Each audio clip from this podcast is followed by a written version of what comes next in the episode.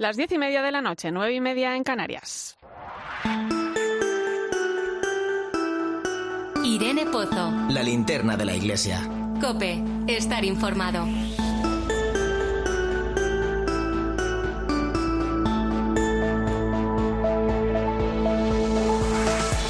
¿Qué tal? ¿Cómo estás? Cuando hablamos de sínodo o de sinodalidad, aún resulta un término extraño que no muchos llegan a entender.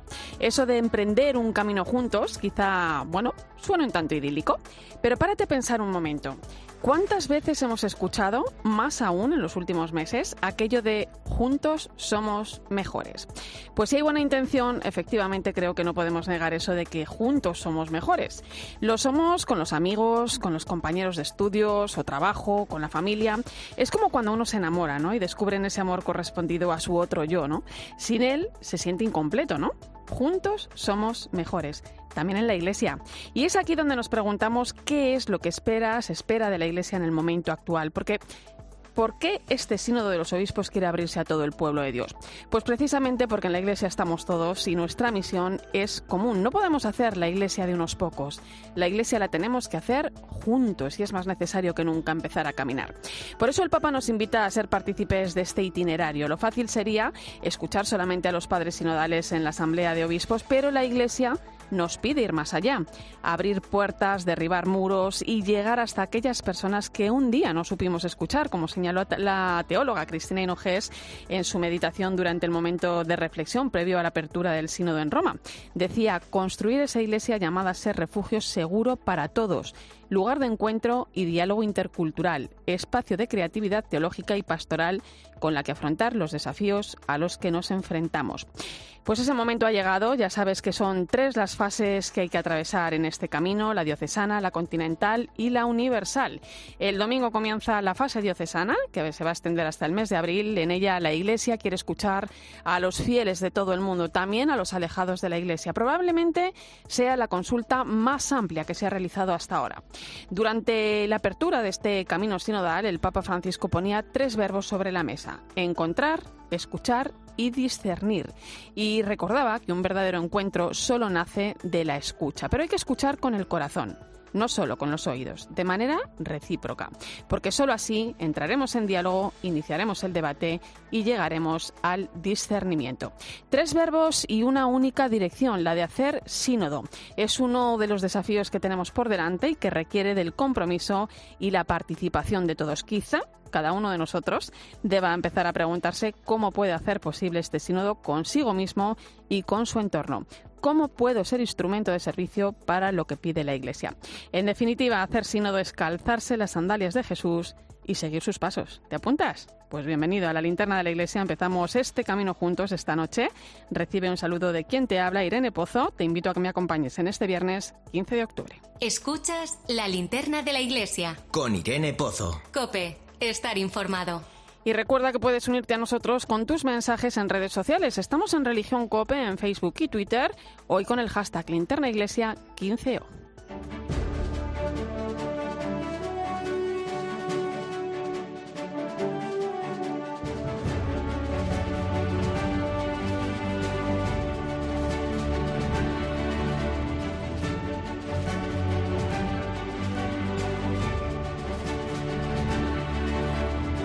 Repasamos hasta ahora las principales claves de la actualidad que nos deja la semana. Hoy lo hacemos con la compañía de Manu Torralba. Buenas noches, compañero. Buenas noches, Irene.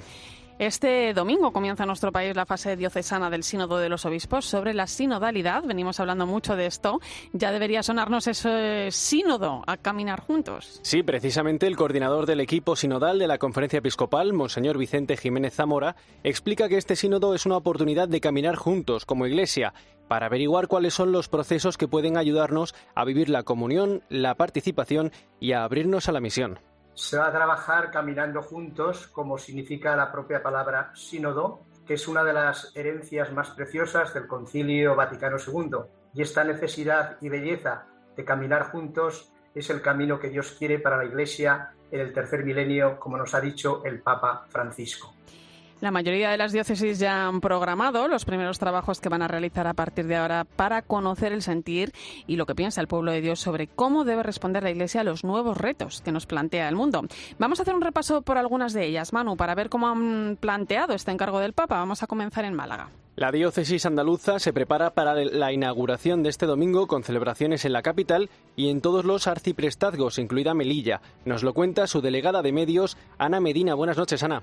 Buenas noches. Este domingo se abre la fase diocesana del Sínodo sobre Sinodalidad en Málaga, con una Eucaristía presidida por el obispo don Jesús Catalá en la Catedral y también celebraciones en los distintos arciprestazgos. Están convocados todos los fieles de la diócesis. Es el pistoletazo de salida de esta consulta que ya empieza a dar sus primeros pasos a nivel diocesano. Escuchamos al responsable del Sínodo en Málaga, Rafael Pérez Payares. La celebración de la fase diocesana del Sínodo es una oportunidad oportunidad bellísima para seguir caminando juntos como fieles, en este caso de la Iglesia de Málaga, que comprende a Málaga capital, provincia y Melilla, y es una maravilla de oportunidad que a la luz del Espíritu Santo se ofrece a todas las personas que, que buscamos que la Iglesia cada día sea más fiel al Evangelio de Jesús. Pérez Payares es también el delegado de comunicación de la diócesis y comunicativamente este sínodo ya ha empezado a llegar a los malagueños a través de un espacio propio en la web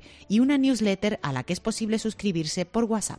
Seguimos en tierras andaluzas, en Jaén concretamente, porque allí también están organizando el trabajo de estos meses. Juan Ignacio Damas, el vicario de evangelización, explica cómo se van a estructurar los cinco encuentros que se van a celebrar de octubre a marzo. Se pretende que sean asambleas parroquiales, no solamente de un rato de reflexión, de una hora de reflexión, sino que ocupen toda una mañana, toda una tarde, en la que la gente que se reúna, lo más variopinta y el, la mayor cantidad posible de gente de todos los perfiles, tengan un momento largo de oración y después se preparen a la reflexión y luego después viene el diálogo en grupos, que es lo más enriquecedor y lo que se, donde se pretende que, que aparezcan, que afloren todas las riquezas, pero también las debilidades o los retos que tiene nuestra iglesia local y que tienen nuestras comunidades parroquiales. Venga, pues vamos ahora a Zaragoza, Manu. Allí también comienza este domingo la fase diocesana del Sínodo de los Obispos. Sí, Irene, aunque mañana sábado tienen como antesala la presentación de un documento en la línea del Sínodo. Es el Plan Pastoral de Evangelización, como nos cuenta su delegado de medios, José Antonio Calvo. Buenas noches. Buenas noches. Fin de semana intenso en Zaragoza. Además de la misa de apertura de la fase diocesana del Sínodo, el domingo a las cinco de la tarde en el Pilar, mañana vamos a celebrar el encuentro diocesano de Pastoral. Tras la ponencia Ir a la otra orilla, por Carlos Luna, una entrevista a la teóloga Cristina Inogés, como ella dice, la telonera del Papa, permitirá a todos los participantes tomar el pulso a este proceso espiritual de escucha. Ángel Lorente, coordinador de esta fase diocesana del Sínodo, presentará el itinerario a seguir durante los próximos meses. En el mismo acto, el arzobispo Carlos situará en el horizonte un nuevo plan diocesano de pastoral que está por escribirse. Su nombre, Vita, y será construido en clave sinodal. Ya no puede ser de otra manera. Y concluimos este repaso diocesano en Palencia. Allí mañana van a tener un encuentro diocesano con religiosos, laicos y sacerdotes de todas las zonas de la diócesis, que servirá para presentar los documentos que el equipo sinodal ha preparado para llegar a toda la sociedad, como nos cuenta la delegada sinodal Macu Álvarez.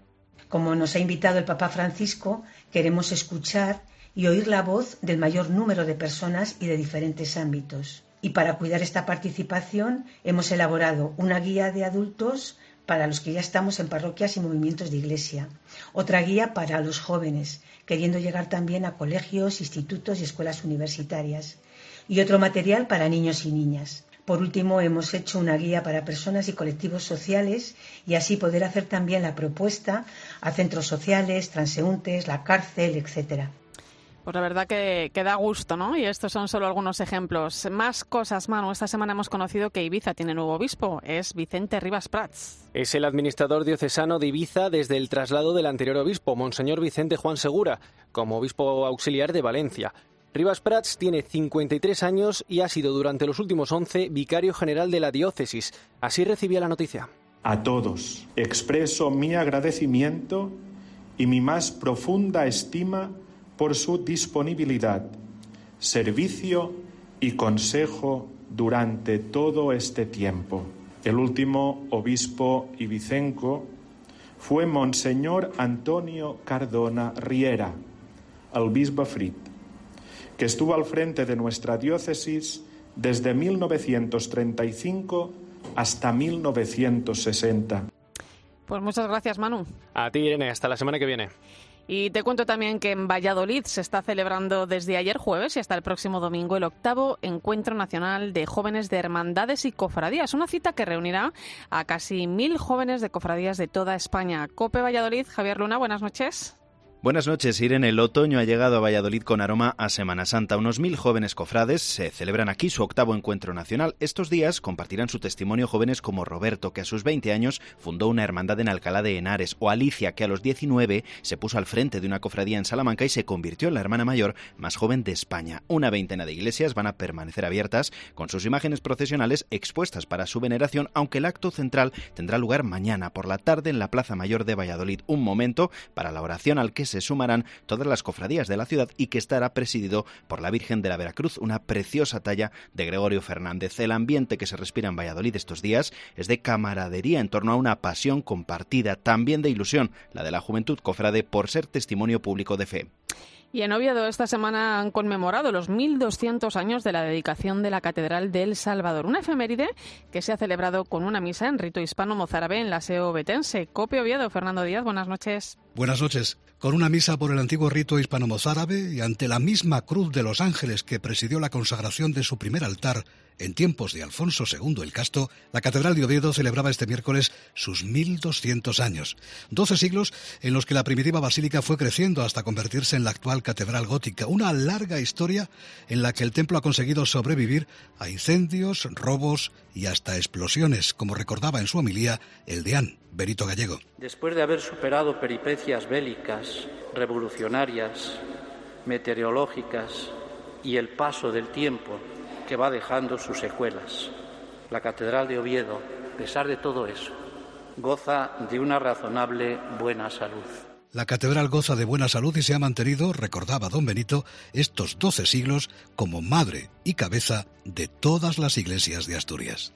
Y acabamos en Barcelona, concretamente en la abadía benedictina de Montserrat. Allí esta semana ha tomado posesión su nuevo abad, Manel Gasch. En la misa de bendición ha pedido que se escuche la voz de Dios y la de todos. COPE Barcelona, Noelia Villar, buenas noches. Buenas noches, Irene. El nuevo abad de Montserrat, el padre Manel Gasch, ha centrado su discurso de bendición en los agradecimientos a la comunidad religiosa y a Dios. Se ha adentrado solo en el terreno social para prometer que el monasterio arropará a los que han sufrido las consecuencias de la pandemia del coronavirus. En su alocución, Gasch ha planteado que la comunidad debe, después de la enfermedad, ser capaz de dar esperanza a todo el mundo y solidarizarse con los que sufrirán sus efectos. Que en estos momentos difíciles, que en estos momentos difíciles, después de la pandemia, sea capaz de dar esperanza verdadera a todo el mundo y de solidarizarse con todos los que serán más profundamente afectados por las consecuencias de esta misma pandemia. Por las consecuencias de esta misma pandemia. En este sentido, ha avanzado que buscará acercar Montserrat a la sociedad. Pues seguimos en Córdoba, donde mañana sábado se celebra un día muy especial. ciento veintisiete mártires que fueron asesinados por su fe durante la Guerra Civil van a ser beatificados tras un proceso de quince años en los que el obispado ha tenido que reunir más de seiscientos testimonios y documentos.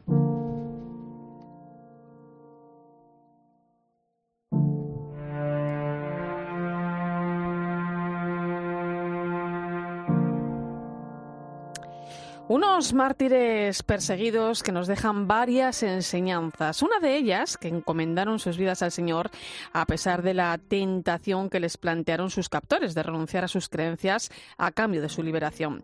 Otra, casi igual de importante, es que supieron perdonar antes de morir asesinados. Una muestra es la del padre acisclo Juan Carmona López, párroco en Doñarrama y El Hoyo, que falleció a los cincuenta y cinco años. Lo cuenta su sobrina, Marimar.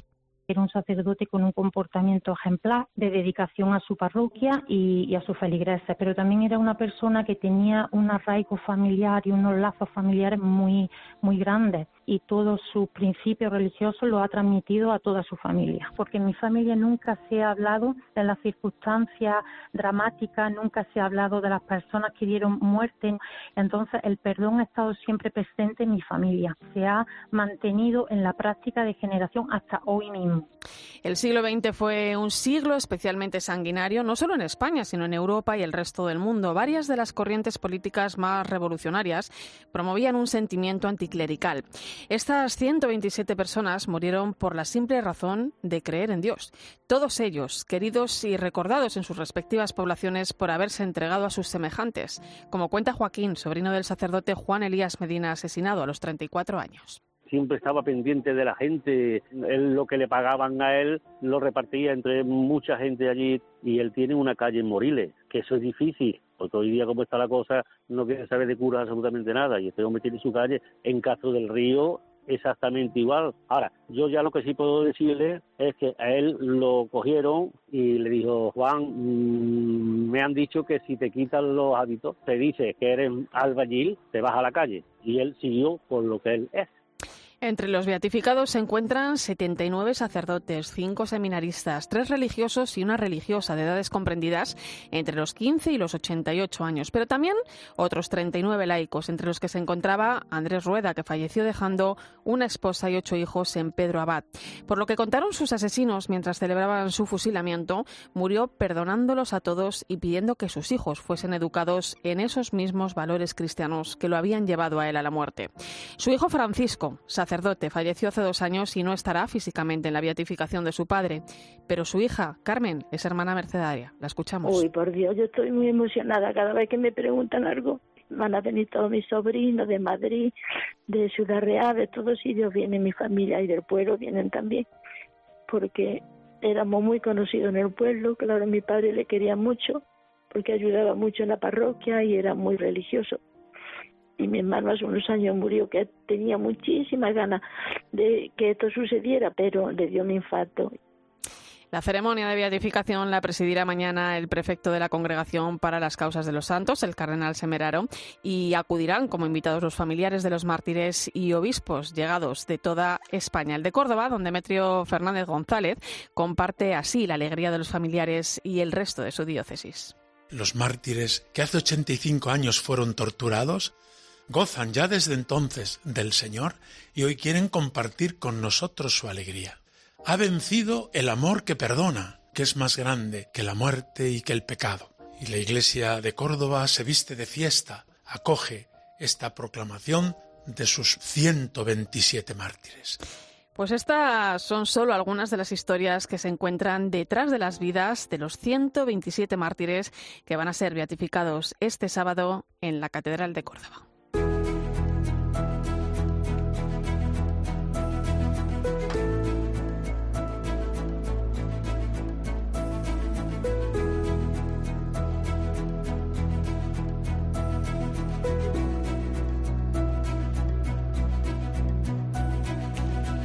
Dar la vida por la fe. Son mártires cuyo testimonio llega hasta nuestros días.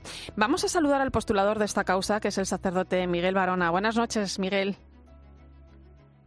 Buenas noches, no de Dios. Postulador en la fase diocesana y luego vicepostulador en la fase, en la fase romana. Eh. Eh, para efectivamente, que es, eh, eh, hay que detallarlo, efectivamente. Eh, creo que acaban sí, sí. de terminar ahora mismo una vigilia de oración que se ha celebrado en la víspera de, de las beatificaciones. Sí, sí. Eh, me imagino que habrá tenido ocasión de compartir este tiempo, escuchábamos ahora algunos familiares, ¿no? Eh, también con amigos, ¿no?, de los mártires. ¿Cómo han vivido este momento? Precisamente ha sido Sor Carmen Rueda, que es la familiar más directa que tenemos de un mártir, hija, la que ha leído uno de los tres testimonios de un sacerdote, don Juan Elías, de un seminarista, Rafael eh, Cubero, y luego de, de Andrés Rueda, ¿no? Uh-huh. Eh, ante el Santísimo hemos leído un texto del Antiguo, del Nuevo Testamento. Eh, nos acosan pero no nos derriban, nos rematan pero no nos acaban con nosotros, de Segunda Corintios, y luego tres testimonios. Y como ha dicho don Demetrio la homilía, podríamos habernos tirado horas y horas y horas escuchando ciento veintisiete testimonios de perdón. Es que, en todos ellos parece. Sí, sí, es que es un número importante, ¿eh? No está mal, no está mal. De todos modos, han preguntado estos días si es la más numerosa. Bueno, puede que de una diócesis sea un número elevado, ¿no? Ha habido otras ratificaciones de cuatrocientos noventa y ocho, uh-huh. cuatrocientos, quinientos y pico. Pero bueno, de una diócesis es un buen número. Además que ya ve que recoge todos los estados de vida de la Iglesia y condición social, sí. eh, matrimonio, hermanos entre ellos, un abanico precioso. Eh, eh, Miguel, la Guerra Civil Española fue un momento de, bueno, pues de un movimiento anticlerical en, en muchos lugares. Eh, qué difícil fue ser cristiano en aquel momento, ¿no? Y qué difícil sigue siendo en muchos lugares del mundo, ¿no? Yo a veces me pregunto, si esto volviera a pasar en el momento actual, ¿cómo reaccionaríamos, no? Antes me gustaría distinguir entre guerra civil y persecución religiosa, uh-huh. ¿vale? Porque algunas veces hablan periodistas o gente que escribe sobre mártires de la guerra civil. Y mártires de la guerra civil no existen. Hay mártires de una persecución religiosa que aquí en España se da desde el año mil novecientos treinta y uno hasta el treinta y nueve. Pero la tenemos en todo el mundo, la guerra cristera, la persecución nazi a sacerdotes, además de a los judíos, pero a los sacerdotes se les persigue en Alemania y hay muchos. La persecución de los soviets en Rusia, Eh, etcétera, etcétera. O sea, hay una, una persecución religiosa que aquí coincide con la guerra civil. Uh-huh. Hay alguien que me ha preguntado, ¿y los mártires cómo pueden ayudar a la reconciliación? Claro, son mártires del treinta y seis al treinta y nueve, ¿verdad? Los que se van a beatificar. Los nuestros sí, los nuestros sí. Pero vamos, que en España ya hay en el treinta y uno o el treinta y cuatro uh-huh. están los mártires uh-huh. de, de Turón, creo recordar, sí. ¿no? Sí, uh-huh. los mártires de Turón, de, la, de Asturias, ¿no? De la Revolución de Asturias, ¿no? Eh, Pero nos tienen que ayudar los mártires. Es que si no nos enseñan ellos a perdonar, vamos, si no nos enseñan ellos a perdonar desde el mismo perdón de Cristo, porque es la penúltima palabra que tenemos del Señor en la cruz, Padre, perdónalos porque no saben lo que hacen. Es que no es solo si no renunciar. Entonces, claro, no, no solo no, no solo no renunciar a su fe, es también eh, ese mensaje de perdón, ¿no? Eh, un hecho como la, este. Las dos pruebas. Sí. Las dos pruebas que tiene uno que demostrar en, en, en la causa, ¿no? Que hay odio en la fe, odio a la fe por parte del perseguidor, y el que muere, muere perdonando. Uh-huh. Eso hay que demostrarlo, ¿eh? Si no, se te cae una causa.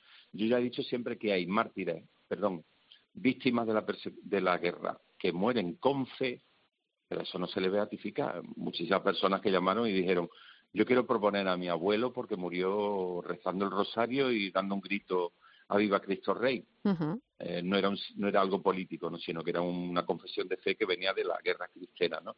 De, uh-huh. de México, ¿no? Pues esa persona puede que muriese con fe, pero no murió con la, por la fe.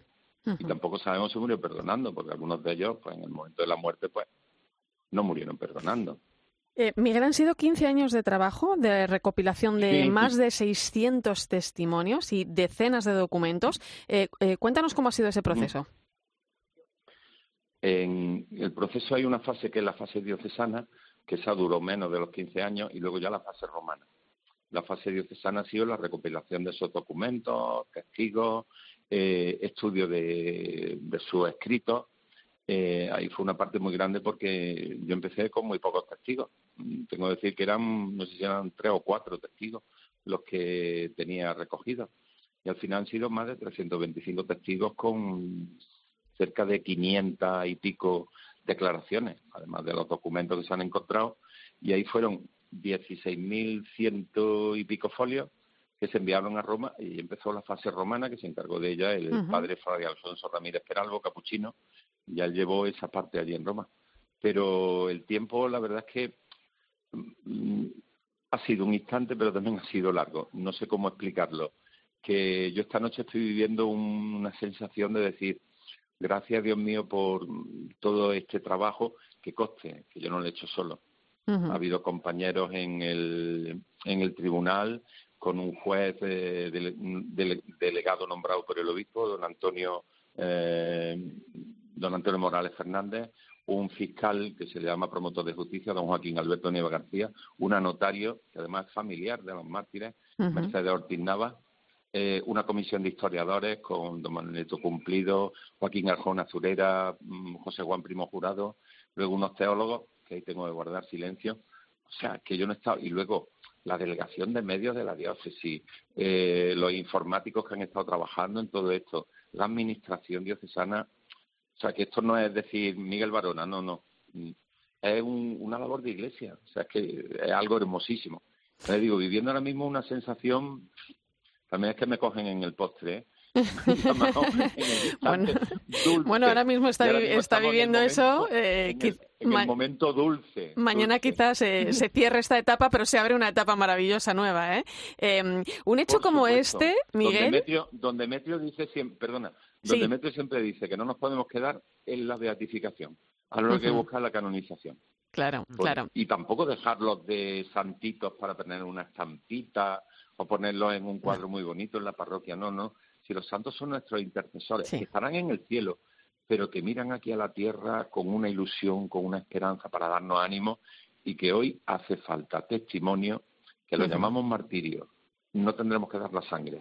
Sobre Quizá todo... No, no tengamos, no tengamos esa situación, pero tenemos que ser testigos. Mira, oye, que tenemos la eutanasia, tenemos el aborto, tenemos la ecología, que también podemos ser, como dice el Papa, o ahora el sínodo que se va a abrir. Uh-huh. La Iglesia tiene que seguir siendo testiga, martirial. Ese es el sentido. Lo que pasa es que oímos martirio y decimos sangre. No, no, no. Es salir a, la, a las plazas, salir a las calles y decir, oye, yo quiero ser testigo de Cristo. Muy difícil. Y un testimonio difícil. que además eh, nos deja un gran mensaje hoy en día y, y también un mensaje muy importante para las generaciones futuras, ¿eh? para, las, para los jóvenes. ¿eh?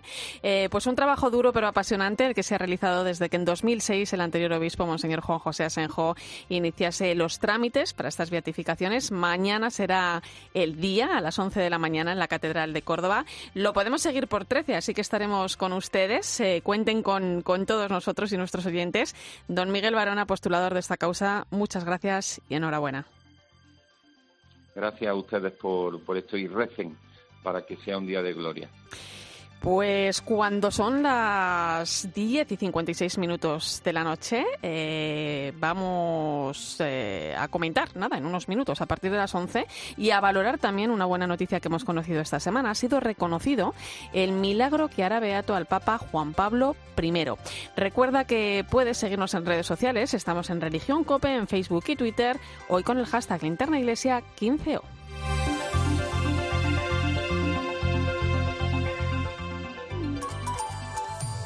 ¿Y tú qué piensas? Escribe a Irene Pozo en Twitter en arroba religión guión bajo cope y en nuestro muro de Facebook Religión Cope.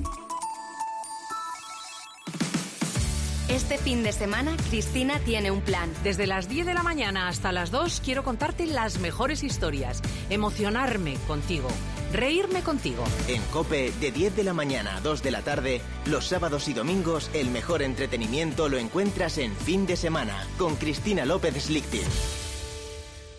Tras la pandemia, seguimos atravesando momentos difíciles para nuestras familias, nuestros amigos, nuestra sociedad. ¿Hay esperanza? Más allá del optimismo, la esperanza es el tema del Encuentro Madrid, que vuelve en formato semipresencial, con mesas redondas, exposiciones, actividades infantiles y espectáculos. Encuentro Madrid, un espacio para el encuentro y el diálogo, un lugar donde la experiencia cristiana se puede ver y tocar. Te esperamos del quince al diecisiete de octubre en el Colegio Newman, en la Avenida de Guadalajara de Madrid. Reserva previamente tu entrada o sigue el evento por streaming en encuentro madrid punto com. Desde este nueve de octubre, la Iglesia en todo el mundo está en modo sínodo. En cada diócesis, en cada parroquia y realidad eclesial quieren escucharte, oír tu voz, conocerte. Todos en la Iglesia hemos sido invitados a participar en un proceso de escucha, diálogo y discernimiento. Acércate a tu parroquia y participa en esta llamada del Papa Francisco para caminar juntos por una Iglesia sinodal, comunión, participación y misión. UMAS, la mutua aseguradora de la Iglesia Católica, ofrece una amplia gama de seguros de salud para todos sus mutualistas, con unas condiciones muy ventajosas. UMAS Salud tiene acuerdos con las tres mayores compañías nacionales de asistencia sanitaria. Solicite su seguro de salud en doble u doble u doble u punto u m a s punto e s. UMAS, cuarenta años de vocación de servicio. ¿Sabías que con el deporte también puedes colaborar con el Domund? Este domingo veinticuatro de octubre participa en la segunda carrera virtual del Domund. Inscríbete, recibe tu dorsal y obtén una camiseta conmemorativa para recordar este día tan especial. Toda la información en domund punto es. Escuchas La Linterna de la Iglesia. Y recuerda, la mejor experiencia y el mejor sonido solo los encuentras en cope punto es y en la aplicación móvil. Descárgatela. En Aldi tenemos mucho queso y quince segundos para contarte que el queso tierno cuesta solo uno con veintinueve. Y que es mucho queso porque hay más de noventa. Cremosos, en cuña, curados, franceses, tantos y tan buenos que nadie podrá decir, no me gusta el queso. Aldi, mucho queso, poco precio. Cuando la naturaleza te sorprende con los colores más maravillosos del año. Cuando la gastronomía despierta todos tus sentidos. Y cuando una estancia te hace vivir un viaje único que no podrás olvidar. Comparadores viaja al corazón del otoño desde sesenta y siete euros la noche. Solo en Paradores.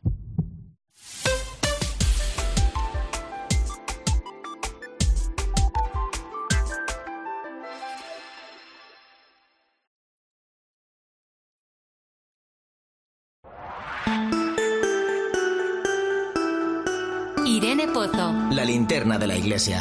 COPE. Estar informado.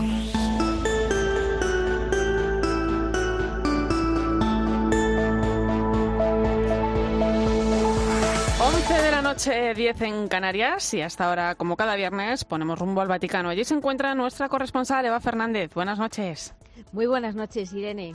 Eh, Eva, esta semana conocíamos una buena noticia, lo adelantábamos hace unos minutos, de esas que le sacan a uno la sonrisa, ¿no? Y es que ha sido reconocido el milagro que hará beato al Papa Juan Pablo primero, el Papa de la sonrisa. Sí, sin duda ha sido la mejor noticia de la semana, y ahora solo falta que el Papa confirme la fecha de la beatificación, que será seguramente el próximo año en San Pedro, ¿no? Y ahí estará sin duda Candela, a la hora que ahora mismo ya es una jovencita argentina que fue curada hace unos años gracias a la intercesión del vino Luciani. Hoy mismo, fíjate que una de las personas que lleva años trabajando en su proceso, Estefania Falasca, y, uh-huh. y que acaba de estar en Argentina hablando con médicos, me decía que el milagro es tan espectacular que incluso los peritos médicos no dan crédito, porque ella explicaba muy graciosa, dice, después de la resurrección Este, está este milagro, o sea, es, es algo, es algo que... increíble, porque el diagnóstico de Candela no solo era gravísimo, es que estaba desahuciada por los médicos a raíz de un virus desconocido, tenía un cuadro severo de encefalopatía inflamatoria aguda, una enfermedad epiléptica maligna, un shock séptico y encima bronconeumonía, o sea que uh-huh. con este cuadro... los médicos que la atendían pues informaron a la familia, ¿no?, que fuera a despedirse porque, porque en horas iba a morir, ¿no? Entonces, esa noche su madre habló con el sacerdote de la parroquia de, del hospital donde ella estaba internada, y el sacerdote se acercó hasta la habitación y los dos juntos rezaron a, a, a, a ya digo San, a, a Juan Pablo primero, ¿no? Y a partir de ese momento, que eso fue lo increíble, eh, Candela comenzó a mejorar. Y comenzó a mejorar y a hacer una vida normal sin que en estos momentos tenga ningún tipo de secuelas. Entonces, por eso los médicos, mmm, vamos, eh, es que no tienen otra explicación científica más que es, era imposible, era imposible. Si no eh, se trata de un milagro, era imposible y no podía revertirse en ningún momento la situación de Candela. O sea que sí que será una alegría por, uh-huh. para ella, supongo, poder estar en San Pedro el día de, la, de su viaje. Beatificación de, de un papa que, a pesar de estar solo treinta y tres días a cargo de la Iglesia, uh-huh. ha dejado un rico legado de escritos y mensajes que ahora el Vaticano se está encargando de compilar, ¿no? Y, y fíjate que también un, un dato interesante, el vino Luciani se va a convertir en el cuarto papa Que, que lleva a los altares Francisco, tras Pablo sexto, uh-huh. Juan veintitrés y, y, y Juan Pablo segundo. Uh-huh. Eh, Eva, otro tema. Importante mensaje del Papa sobre la dignidad del trabajo que ha dirigido eh, bueno, a empresarios y trabajadores argentinos que estaban mantenían un encuentro eh, eh, online, un encuentro virtual, eh, bueno, sobre lograr una Argentina sostenible, ¿no? Pero que bien, pues nos sirve para todo el mundo, ¿no? Sí, sin duda, un mensaje que ha tenido repercusión mundial porque en este momento clave de reconstrucción tras la pandemia, el, el Papa ha subrayado la importancia de la cultura del esfuerzo y del trabajo y ha elogiado la creatividad de empresarios que crean puestos de trabajo, ¿no? Como al parecer en Argentina algunos eh, habían asegurado que el Papa apoyaba una vida sin esfuerzo, que era partidario de los subsidios y de las ayudas sociales, ¿no? Entonces el Papa ha aprovechado este mensaje para dejar claras las cosas, ¿no? Y ha recordado con fuerza que los subsidios solo pueden ser una ayuda provisional y que no se puede vivir de subsidios, ¿no? Porque el gran objetivo es brindar fuentes de trabajo que, que nos permitan a todos construir un futuro con esfuerzo y con ingenio, ¿no? Entonces, es verdad que en este mensaje el Papa mmm, ha insistido mucho en que el trabajo no es solo un medio de subsistencia, sino que da dignidad, ¿no? Porque es el camino de la maduración y de la realización de la persona. El Papa explicaba que, que está clarísimo, que no tiene trabajo, siente que le falta algo, le falta algo tan importante como es la dignidad, ¿no? O sea que, en definitiva, Irene, ha sido un mensaje que no es nuevo en el Papa, porque Ajá. lo hemos escuchado en este sentido en muchas ocasiones, pero que sin duda es inspirador para políticos, empresarios y, y para todos los que estamos Ajá. trabajando, ¿no? Pues muchas gracias, compañera. Te mando un fuerte un abrazo. abrazo. Muchas gracias. Buen viernes a todos. Y te cuento también que mañana el Papa Francisco mantendrá un encuentro con movimientos populares donde la situación que han vivido los diferentes países durante la la pandemia y cómo ha afectado a los trabajadores más pobres estará en el centro de esta cita que será virtual. Y además conocemos algunos detalles de cómo va a celebrar el Papa la Jornada Mundial de los Pobres, que tendrá lugar el catorce de noviembre.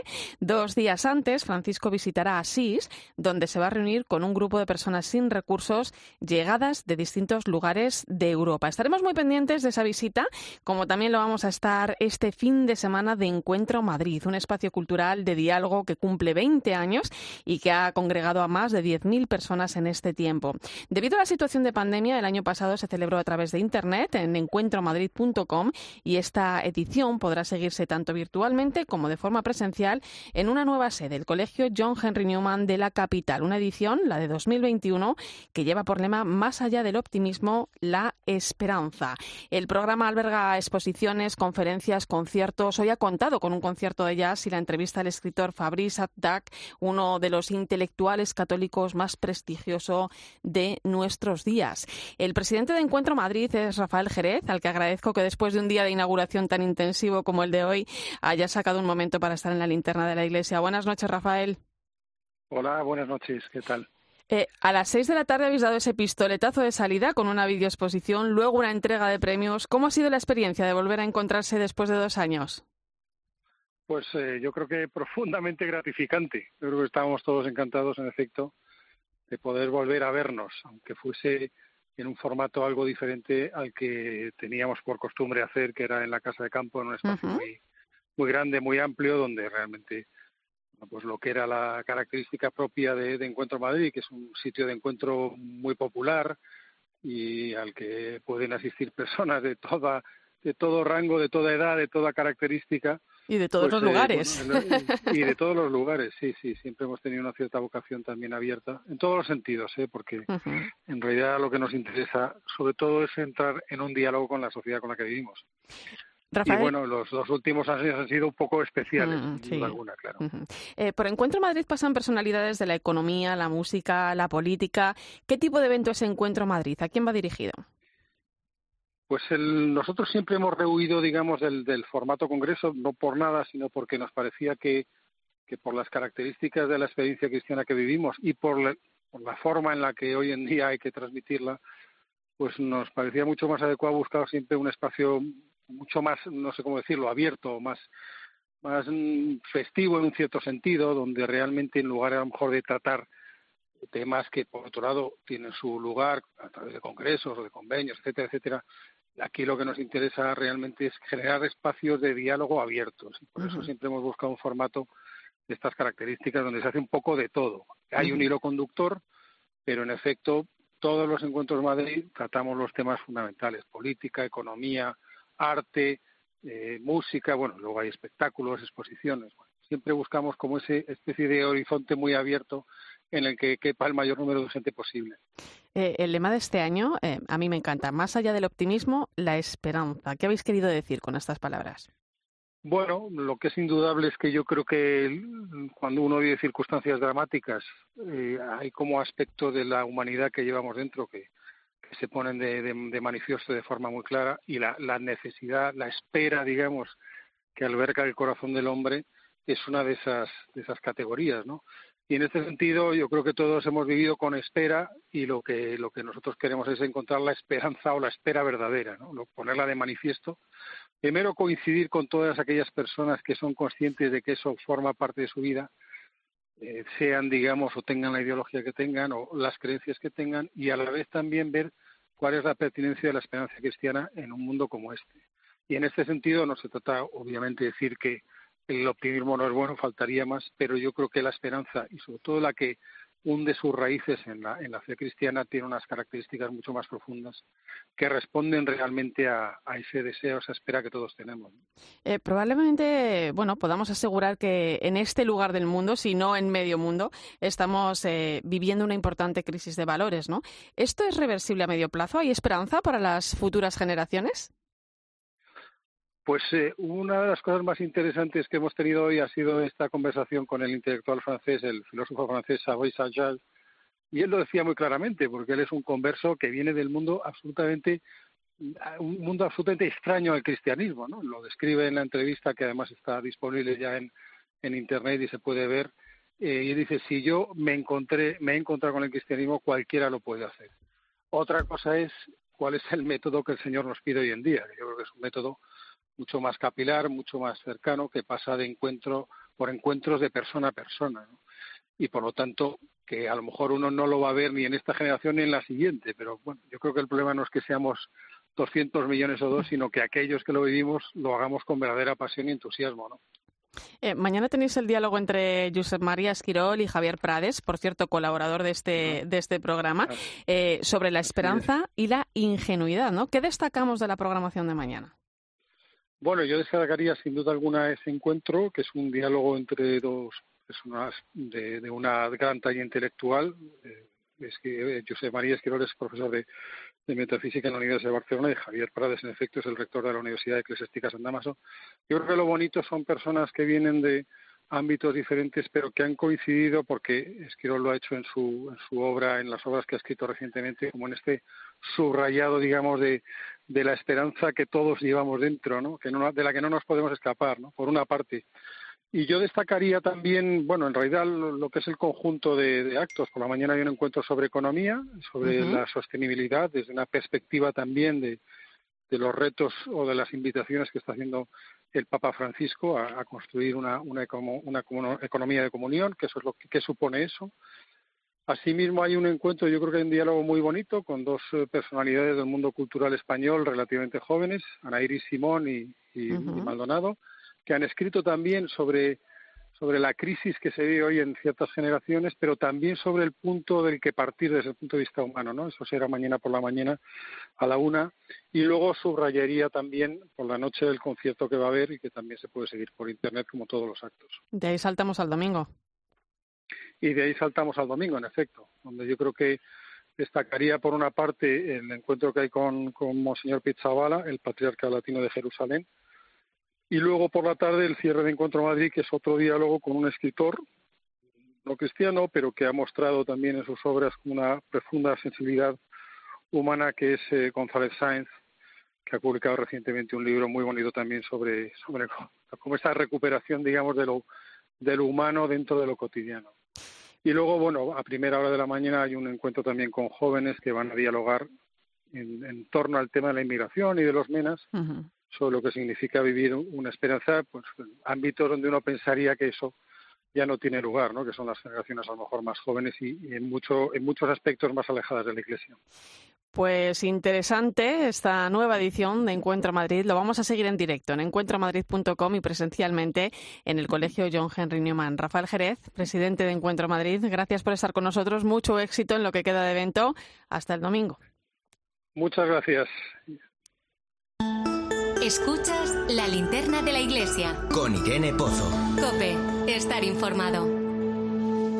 Son las once y trece minutos de la noche, una hora menos en Canarias. Entramos en tiempo de tertulia, donde hoy me acompañan el catedrático de Teología Moral de la Universidad Pontificia Comillas, Julio Martínez, bienvenido. Hola, buenas noches, Irene, Fernando. Y el todos. Periodista, doctor en Comunicación Social y profesor de la Universidad C E U San Pablo, ya te han presentado, Fernando Bonete, ¿cómo estás? Muy buenas noches, estupendo. Bueno, pues comenzamos hablando del tema que estos días está cobrando especial relevancia, el Sínodo de los Obispos. Ya sabemos que consta de tres fases: diocesana, continental, universal, y que el próximo domingo comienza la primera de ellas, la fase diocesana, que se va a extender hasta el próximo mes de abril. El pistoletazo de salida de este camino sinodal, que arranca ahora y culminará en dos mil veintitrés, lo daba el Santo Padre hace unos días. En la misa de apertura nos dejó tres consejos el pasado domingo, tres claves para este momento que comenzamos a vivir en las iglesias locales. No perdamos las ocasiones de gracia. No perdamos las ocasiones de gracia del encuentro, de la escucha recíproca, del discernimiento, con la alegría de saber que mientras buscamos al Señor, es Él quien viene primero a nuestro encuentro con su amor. Con su amor. Pues desde luego es la clave, ¿no? Encontrar, escuchar, discernir. ¿Por dónde pasan los retos o desafíos de este sínodo, Julio? Bien, pues yo creo que, dicho en una fórmula así muy de síntesis, como una, un cambio cultural de la Iglesia, ¿no?, que requiere de, de conversión personal, pero también y de una manera muy particular de una conversión pastoral de las estructuras eclesiales para que éstas eh, sean las de una Iglesia que sale al encuentro de, de todos, más allá de donde estén, eh, en esta idea que el Papa continuamente pues, nos recuerda y, y que yo creo que forma parte de, de la entraña misma del sínodo. Y por otro lado diría, porque me, me parece que insistir en esto también es muy importante, que se trata de escuchar a los hermanos y a las hermanas, pero al espíritu. Es decir, no perder de vista, ¿no? Por eso el contexto eucarístico para comenzar el sínodo es tan importante, ¿no? Fue la, la misa del domingo, eh, va a ser la misa del domingo en las diócesis que, que está, a la que estamos convocados, ¿no? Pues yo voy a añadir a esto que, que se ha dicho ahora de escuchar, escuchar internamente, pero también escuchar externamente a los demás y a los que están fuera de la Iglesia, eh, por seguir con esto de las claves, porque el Papa Francisco resume muy bien en, en, en una sola palabra muchos mensajes.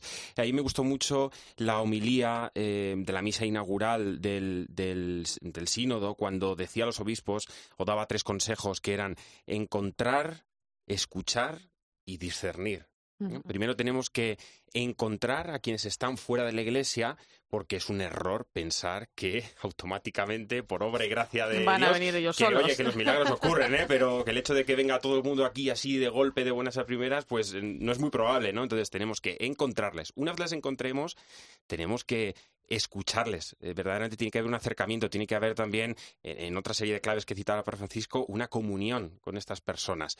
Y finalmente tenemos que discernir, tenemos que reflexionar qué queremos de estos dos años de preparación para cuando llegue el, el sínodo en dos mil veintitrés. De hecho, el, eh, todo este proceso del sínodo es largo, ¿eh? Los cristianos tenemos que adquirir también compromisos eh, para, para acompañarnos, ¿no? Lo primero es creernos que realmente este sínodo es necesario.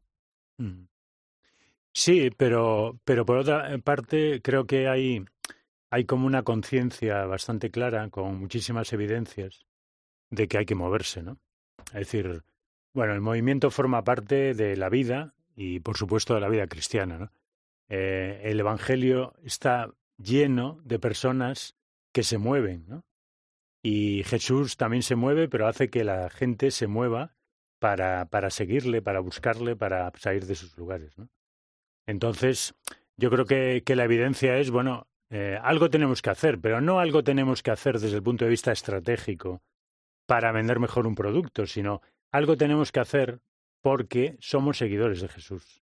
Y ser seguidor de Jesús es estar en continua salida y movimiento, ¿no? No, iba, iba a añadir que me ha gustado mucho esto que decías de, del movimiento y de la salida. No podemos quedarnos encerrados dentro de nosotros mismos ni dentro de la cueva. Hay que salir de la zona de confort. Esto es, claro. Y tenemos que encontrarnos con los demás para dialogar con el mundo, ¿no? No se trata de plegarnos al mundo, pero tampoco podemos quedar fuera de él. Hay muchas expectativas puestas en este sínodo. La Iglesia se ha tomado ¿eh? muy en serio el pensarse a sí misma. Lo señalaba hace unos días uno de los teólogos que forman parte de la Comisión Teológica de este sínodo como experto, el venezolano Rafael Luna. Y vamos a escucharle. Este sínodo, eh, en lo más personal, para mí representa una nueva etapa en la recepción del concilio que nos coloca a todos en un gran reto, en un desafío cómo construimos una iglesia sinodal. Y eso supone no solo la conversión personal de las mentalidades, que es fundamental, sino también la conversión de las estructuras, la reforma de aquellas estructuras que necesitamos cambiar para que la participación y para que la corresponsabilidad de todos pueda ser efectiva y no solamente afectiva. Claro, cabe recordar que, que el Sínodo de los Obispos fue creado por Pablo sexto para dar respuesta a los deseos que, que nacían de, del Concilio Vaticano segundo, ¿no? Para mantener vivo eh, el espíritu, ¿no?, de esa experiencia eh, conciliar. Han pasado cincuenta y seis años de ese momento. Eh, ¿Por qué es importante este sínodo en el momento actual que vivimos y sobre todo la forma novedosa en que se va a llevar a cabo, ¿no?, con estas fases eh, previas que se han establecido? Sí, eh, es verdad que, que como sínodo de obispos tiene un momento de, de partida así más claro, pero la sinodalidad es esencial a la Iglesia, ¿no? Es decir, la, la sinodalidad forma parte de, del pueblo de Dios. Y bueno, el teólogo Luciani ahora nos, nos recordaba como esto es una nueva fase, por así decirlo, en la recepción del Vaticano segundo, ¿no? Y yo, yo aquí lo que quisiera también aportar es que esta cultura del diálogo, del encuentro, de la corresponsabilidad, de la participación, en absoluto va a suprimir eh, lo que es el, la, el espíritu jerárquico de la Iglesia, ¿no?, y el sentido de, de la autoridad, ¿no? Lo que decimos sub Petro e cum Petro, ¿no?, bajo Pedro y con Pedro. Lo que sí es verdad que lo que necesita la Iglesia, como necesita el mundo, es pastores formados en una mentalidad de un liderazgo que, que sea colaborativo, que sea un liderazgo no vertical y clerical, sino horizontal y cooperativo, ¿no? Un liderazgo de servicio que involucre a todas las personas y les haga sentirse corresponsables. Esto es un signo de los tiempos, ¿no? Con esta expresión que, que lanzó Juan veintitrés, pero que recogió el Concilio Vaticano segundo e hizo suya en Gaudium et Spes de una manera tan potente, ¿no? Entonces, el signo de los tiempos es el, el vivir así ese sentido de la Iglesia como comunión, que si es comunión también es participación, es corresponsabilidad, es eh, diálogo para afrontar las cuestiones, pero sin perder de vista que al final no hay sinodalidad sin primado. Para que haya sinodalidad católica tiene que haber también un primado, ¿no? Interesante, interesante reflexión, Julio, sobre la que podríamos estar aquí hablando un montón, ¿eh? Lo que pasa es que vamos a, tenemos muchos meses por delante para seguir hablando de, de sínodo, de caminar juntos. Lo vamos a hacer. Eh, yo les invito, invito a nuestros oyentes también a que entren en la página web conferencia episcopal punto es para encontrar el documento preparatorio, el vademecum para este sínodo de la sinodalidad y mucha más información interesante. Porque quiero dejar estos últimos minutos para, para bueno, pues otra de las noticias que la comentábamos antes Eh, con Eva, ¿no? Lo comentaba ella, y es que ha sido reconocido el milagro que hará beato al Papa Juan Pablo primero. Fue elegido en un cónclave que duró solamente un día, en el año setenta y ocho. Su pontificado, treinta y tres días, pero su fama de santidad a su muerte eh, se extendió rápidamente, ¿no? Y ha llegado ese milagro. Me ha alegrado mucho esta noticia, como creo que a todos, porque normalmente lo que solemos escuchar y lo que solemos conocer de este Papa es esa muerte temprana, que además algunos pues han querido rodear de cierto escándalo, misterio y polémicas, pero lo cierto es que, como escuchábamos antes a Eva, ahora precisamente con ocasión de esta beatificación estamos conociendo realmente el mensaje de este Papa y cómo el mensaje de este Papa tiene mucha actualidad para nuestros días, incluso con el sínodo. Eh, por ejemplo, esa capacidad de escucha y de estar con el otro que tenía eh, Juan Pablo primero, y que además, leyendo esta semana en, en Vatican News la entrevista que le hicieron a su sobrina, Por, por aportar algo más personal, ¿no?, ella destacaba esa capacidad de escucha que tenía su, su tío y que también muchos de los fieles percibieron, y por lo cual digamos que se ganó el corazón de todos. Y luego otro mensaje muy importante, el de la humildad, que es su, su emblema, ¿no?, el de la humildad frente al elitismo, que también es un mensaje muy de este pontificado, muy de Francisco, y un mensaje muy necesario para acabar con esa economía del capitalismo salvaje. Fíjate, esa, esa continuidad, ¿no?, de la que estás hablando también entre los papas, ¿no? El Papa de la Sonrisa, Albino Luciani, eh, tomó su nombre de sus dos antecesores, ¿no?, Juan veintitrés y, y Pablo sexto, ¿no?, Juan Pablo primero. Un gesto no solo de gratitud, ¿no?, sino también de continuidad al concilio. Claro, claro. Porque, de alguna manera, eh, es la vida de la Iglesia, ¿no? Es como asumir y reunir los pasos que, que se van dando para, que, para atisbar el, el futuro, ¿no? Pero no hacemos un futuro de una innovación desde cero, sino que siempre vamos... Como, y, y vino eh, Juan Pablo segundo y, y a, asumió lo que había hecho Juan Pablo primero, ¿no? Entonces, bueno, el Papa no tuvo mucho tiempo como Papa, pero sí que había sido patriarca de Venecia y sí que, uh-huh. y, y sí que era un pastor muy cercano al pueblo, ¿no? Como decía Fernando, pues eh, estos rasgos que le caracterizan en este... Yo creo que Francisco estará también feliz uh-huh. por, por su estilo de pastor cercano al pueblo. Eh, también era ese estilo de, de Juan Pablo primero, ¿no? Bueno, y además han sido, no tenemos mucho más tiempo, pero sí decir que han sido muchas las teorías en torno a su repentina muerte. Se ha hablado de envenenamiento, de asesinato, eh, pero lo cierto es que hay existe una documentada investigación sobre este tema. La publicó la librería Editrice Vaticana, Crónica de una muerte, Crónica de una muerte. La llevó a cabo la vicepostuladora del proceso de beatificación, Estefanía Falasca, eh, donde se dice, bueno, se murió de un infarto, ¿no? Él sufría del, del corazón, con lo cual también recomendamos esa lectura para conocer también un poco más, ¿no? Como a... tanta gente muere al cabo del día, eh, ¿no? Efectivamente. Sí. Bueno, pues sin duda es una buena noticia. Un placer, compañeros, como siempre. Julio Martínez, gracias. Muchas gracias. Fernando Bonete, hasta pronto. Muchas gracias, hasta pronto. Buenas y noches. Nos vamos con otra buena noticia, porque después de casi dos años, el gobierno de Israel Israel vuelve a permitir la entrada de peregrinos a Tierra Santa, y la Linterna de la Iglesia ha podido hablar con alguno de ellos. Son Paco, un guía español que asegura que se están recibiendo con mucha prudencia a los primeros grupos, y Marta, una peregrina que lleva allí unos poquitos días. Después de haber estado cerrado, digamos, el espacio para grupos provenientes de España por cuestión de la situación, ya sí han decidido nuevamente el permitirnos ir. Eso sí, evidentemente con las condiciones, bueno, pues ya requeridas y necesarias de la vacunación hecha, P C Rs, etcétera, etcétera. Cuando han visto los primeros peregrinos que han aparecido, pues todo han sido expresiones de, de júbilo, de alegría, de, de buen recibimiento. La experiencia está siendo muy positiva porque estamos pudiendo visitar todos los sitios, pues muy tranquilamente, porque no hay no hay mucho turismo.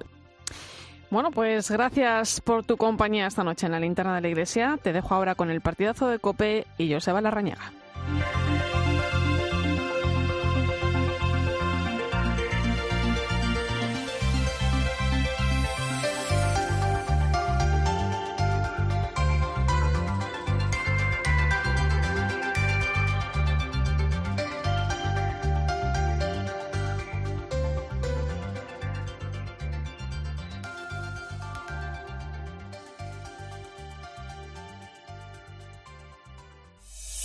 Escuchas COPE. Y recuerda, la mejor experiencia y el mejor sonido solo los encuentras en cope punto es y en la aplicación móvil. Descárgatela.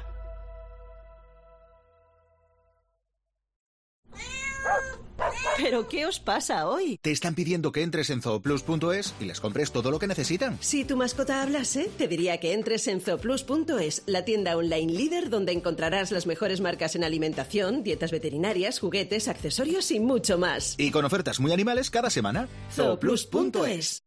¿Necesitas ampliar las letras del móvil? ¿No consigues leer la carta en el restaurante? Para verlo todo perfectamente, ven al mes de los progresivos de General Óptica. Ahora tienes todos los cristales con un cincuenta por ciento de descuento. General Óptica, tu mirada eres tú. No. La violencia sexual no es una película. Llama al cero dieciséis si necesitas información o ayuda. Delegación del Gobierno contra la Violencia de Género. Ministerio de Igualdad. Gobierno de España. No hay que acabar con el miedo, sino con lo que produce el miedo. cuatro de mayo, fecha inolvidable para Carlos Ruiz porque se encontró veinte eurazos en una chaqueta al salir de casa. Felicidad solo comparable a cuando empezó a ahorrar con Línea Directa. Toma ya, Línea Directa y veinte euritos que vienen requete bien. ¿Dónde va a estar mejor tu seguro de hogar que en Línea Directa? Cámbiate y te bajaremos el precio de tu seguro sí o sí. nueve uno siete, siete cero cero, siete cero cero, nueve uno siete, siete cero cero, siete cero cero. Condiciones en línea directa punto com.